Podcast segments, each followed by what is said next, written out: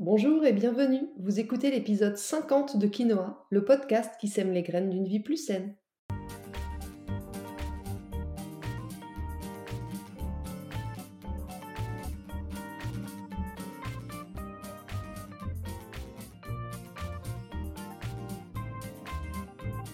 Je suis Julie Coignet, naturopathe et coach santé. Ma mission à travers ce podcast est de vous aider à retrouver ou à garder la santé en adoptant de nouvelles habitudes de vie plus saines et équilibrées. Chaque semaine, le jeudi, je vous propose de parler bien-être, forme et santé naturelle de façon simple et positive pour vous aider à reprendre votre santé en main. Dans ce cinquantième épisode de Quinoa, nous allons faire un focus sur une activité que j'aime beaucoup et que je pratique très régulièrement, le yoga. Quelle est l'histoire du yoga? Quels sont les bienfaits pour le corps et pour l'esprit et pourquoi il est tout à fait adapté au mode de vie anti-inflammatoire. Je vous explique tout ça dans cet épisode. Mais avant d'entrer dans le vif du sujet, je voudrais sincèrement remercier toutes celles et ceux qui prennent régulièrement le temps de me laisser 5 étoiles et un petit commentaire sur iTunes. C'est rapide pour vous si vous écoutez Quinoa sur iTunes, mais c'est aussi possible si vous n'écoutez pas le podcast sur iTunes. Il vous suffit juste d'ouvrir iTunes depuis votre ordinateur et ça permet à Quinoa de gagner considérablement en visibilité. Un merci tout particulier cette semaine à Delphine qui dit à écouter quand on veut prendre soin de sa santé. Quel bonheur de trouver un podcast bienveillant, plein d'informations ultra intéressantes sur la naturopathie. Merci Julie. Les podcasts sont courts, clairs et précis et les informations doublées sur le blog. C'est le top. Alors le podcast vaut largement ses 5 étoiles et on en veut encore plein d'autres. Merci beaucoup Delphine pour ce joli commentaire. Allez, sur ces belles paroles, c'est parti pour l'épisode du jour. Pour commencer, j'aimerais vous présenter le yoga et quelques chiffres évocateurs. Figurez-vous que selon le syndicat national des professeurs de yoga, il y aurait eu 300% d'augmentation de la pratique du yoga en 10 ans. Une augmentation largement activée pendant les confinements qui ont donné envie à beaucoup de Français, peut-être vous, de tester et de s'y mettre. La pandémie a été un vrai moment d'initiation puisque quasiment 3 millions des pratiquants actuels ont commencé le yoga pendant le confinement grâce à la multitude d'offres en ligne. Toujours selon cette même étude, on apprend que sur les trois dernières années, plus de 10 millions de Français ont pratiqué au moins une fois le yoga, que les trois quarts en font deux fois au minimum par mois et que la moitié a une pratique hebdomadaire. Enfin, notez que même si le yoga reste encore largement pratiqué par les femmes, les hommes commencent à s'y mettre et représentent un peu plus de 30% des pratiquants. Mais s'il a littéralement explosé ces dernières années, le yoga appartient pourtant à l'humanité depuis des millénaires. C'est d'ailleurs l'une des plus anciennes pratiques encore en vigueur de nos jours. Alors revenons maintenant à la source et à l'origine du yoga. Le yoga, c'est une pratique millénaire dont on retrouve les textes d'origine dans le livre Yoga Sutra écrit par M. Patanjali. Il décrit le yoga et plus particulièrement les postures comme l'arrêt, la mise au repos des mouvements du mental. Le yoga se pratiquerait donc pour atteindre la clarté du mental, le calme et apaiser les pensées. Mais si de nos jours on parle beaucoup, voire parfois même seulement du yoga comme une pratique sportive, c'est très réducteur parce que si on creuse un peu, le yoga c'est bien plus que ça. Le yoga c'est pas seulement un enchaînement de postures comme on le retrouve la plupart du temps pendant les cours. Cette pratique physique, n'est qu'un des huit éléments qui sont présents dans la philosophie générale du yoga. Parce que le yoga, c'est plus qu'un sport, c'est un véritable art de vivre, une philosophie de vie découpée en huit parties et parfaitement décrit pour ceux que ça intéresse dans le livre dont je parlais plus haut intitulé Yoga Sutra de M. Patanjali. Pour vous donner un aperçu, voici une explication succincte des huit piliers du yoga. Le premier, ce sont les yamas. C'est en quelque sorte le code de conduite du yogi en société.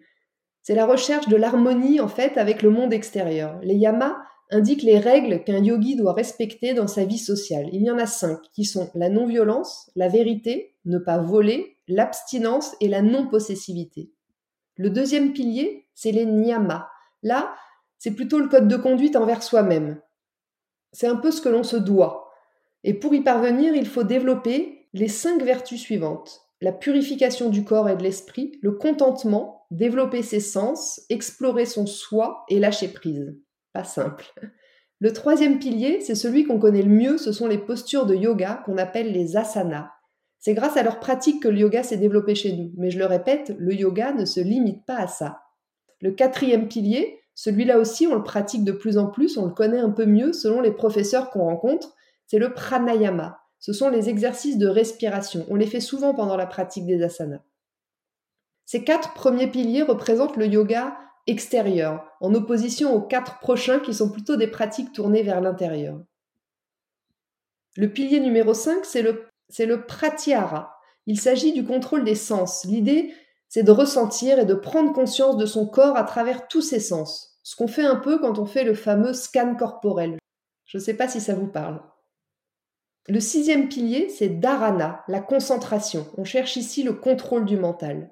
Le septième pilier, c'est le dhyana, la méditation. Et le huitième et dernier pilier, c'est samadhi, l'état d'éveil, un état d'illumination et de libération qui ne peut arriver que si on a bien bossé sur les sept autres piliers. Donc vous l'aurez compris, le yoga, c'est vraiment une philosophie de vie très complète. Alors oui, il y a du boulot, mais c'est un boulot qui est tellement bénéfique. Petite parenthèse avant de développer justement tous les bienfaits de la pratique du yoga, il n'existe pas qu'une seule forme de yoga. Il y a de nombreux courants et de nouveaux qui se créent un peu chaque jour. On va distinguer couramment les formes de yoga traditionnelles indiennes des formes de yoga enseignées en Occident. Les formes traditionnelles de yoga sont plus une voie spirituelle, tandis que les formes occidentales s'apparentent bien trop souvent à un sport, juste un sport, plus ou moins doux, parfois, seulement parfois accompagné d'un mode de vie adapté comme du végétarisme, de la non-violence, de la bienveillance. Alors je ne vais pas détailler ici chaque type de yoga, il y en a beaucoup trop, mais retenez que l'avantage de cela, c'est qu'il y a forcément une pratique qui est faite pour vous près de chez vous. Donc comme je le dis souvent en consultation, ne vous braquez pas parce que votre premier essai avec le yoga n'a pas été concluant. Testez plusieurs cours en studio ou en ligne, c'est parfois plus simple pour trouver le yoga qui vous fera du bien. Ce qui m'amène donc à ouvrir une deuxième parenthèse. Souvent, le style de yoga qui nous plaît le moins, c'est celui dont on a le plus besoin. Vous êtes nombreux à être stressés, tendus, chargés mentalement, et du coup à préférer les yogas dynamiques, tels que le vinyasa yoga, qui vous maintient en quelque sorte dans cette énergie nerveuse qui vous tient. Alors que je vous assure que vous auriez tout intérêt dans votre cas à plutôt aller vers un yin yoga, beaucoup plus lent pour apaiser votre mental. Bref, revenons maintenant aux innombrables bienfaits de la pratique régulière du yoga, de la partie asana et pranayama principalement du coup. Pour les autres piliers, c'est à vous de voir l'importance que vous avez envie de leur donner dans votre vie. Les bienfaits du yoga sont multiples. Il y a bien sûr les bienfaits physiques, les plus évidents peut-être. Le yoga va permettre de gagner en souplesse, en force, en équilibre. C'est d'ailleurs un très bon complément aussi à vos activités plus cardio comme le running, le cross-training ou encore le vélo. Et puis ensuite, il y a aussi les bienfaits sur le plan mental. Le yoga pratiqué régulièrement permet vraiment de gagner en concentration, en estime de soi, en sérénité, en bienveillance envers soi-même, mais aussi envers les autres, en patience. Sur ce plan, notez que le yoga aide aussi grandement les personnes qui ont des troubles du sommeil, les personnes qui ont des troubles de la mémoire, les personnes anxieuses, dépressives, et puis bien sûr, les personnes qui subissent un stress chronique. La combinaison de la respiration profonde, des étirements et de la méditation est reconnue pour calmer l'esprit et le corps.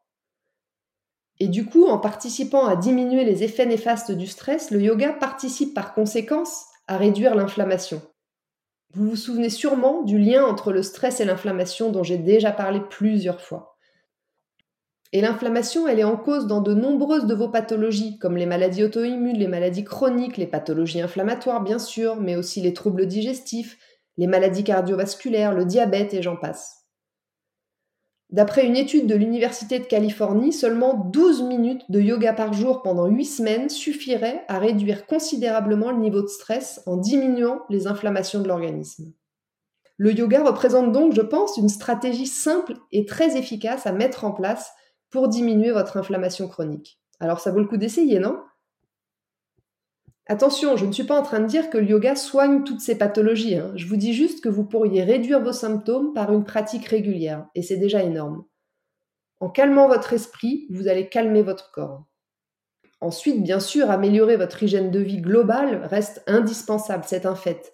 Mais déjà avec un esprit plus serein, ça sera beaucoup plus facile.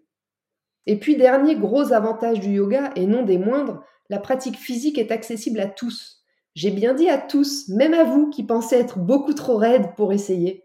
Il n'y a pas de compétition dans le yoga. Vous faites ce que vous pouvez, selon votre état du moment, et du coup, même si vous êtes non sportif, si vous êtes âgé ou que vous souffrez de douleurs articulaires, vous pourrez à votre échelle profiter des nombreux bienfaits qu'offre le yoga. Le yoga, c'est vraiment, vous l'avez compris, je pense, une pratique complète pour vieillir en pleine santé. À la fois douce, puissante, elle vous permettra donc de diminuer l'inflammation tout en vous permettant de gagner en souplesse.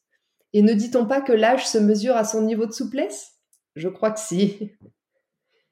Voilà un épisode assez court, mais que j'avais vraiment envie de faire, qui me tenait à cœur, parce que je pratique régulièrement le yoga et que j'ai pu valider toutes les informations que je viens de vous donner. J'ai vraiment ressenti une, une amélioration sur ma condition, euh, sur ma forme, sur mon énergie, sur ma patience et sur mon inflammation depuis que je pratique très régulièrement le yoga.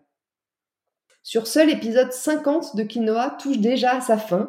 Je vous remercie de m'avoir écouté jusqu'ici. J'espère qu'il vous a plu et qu'il vous aura conforté sur les bienfaits du yoga ou peut-être même donné envie de vous y mettre.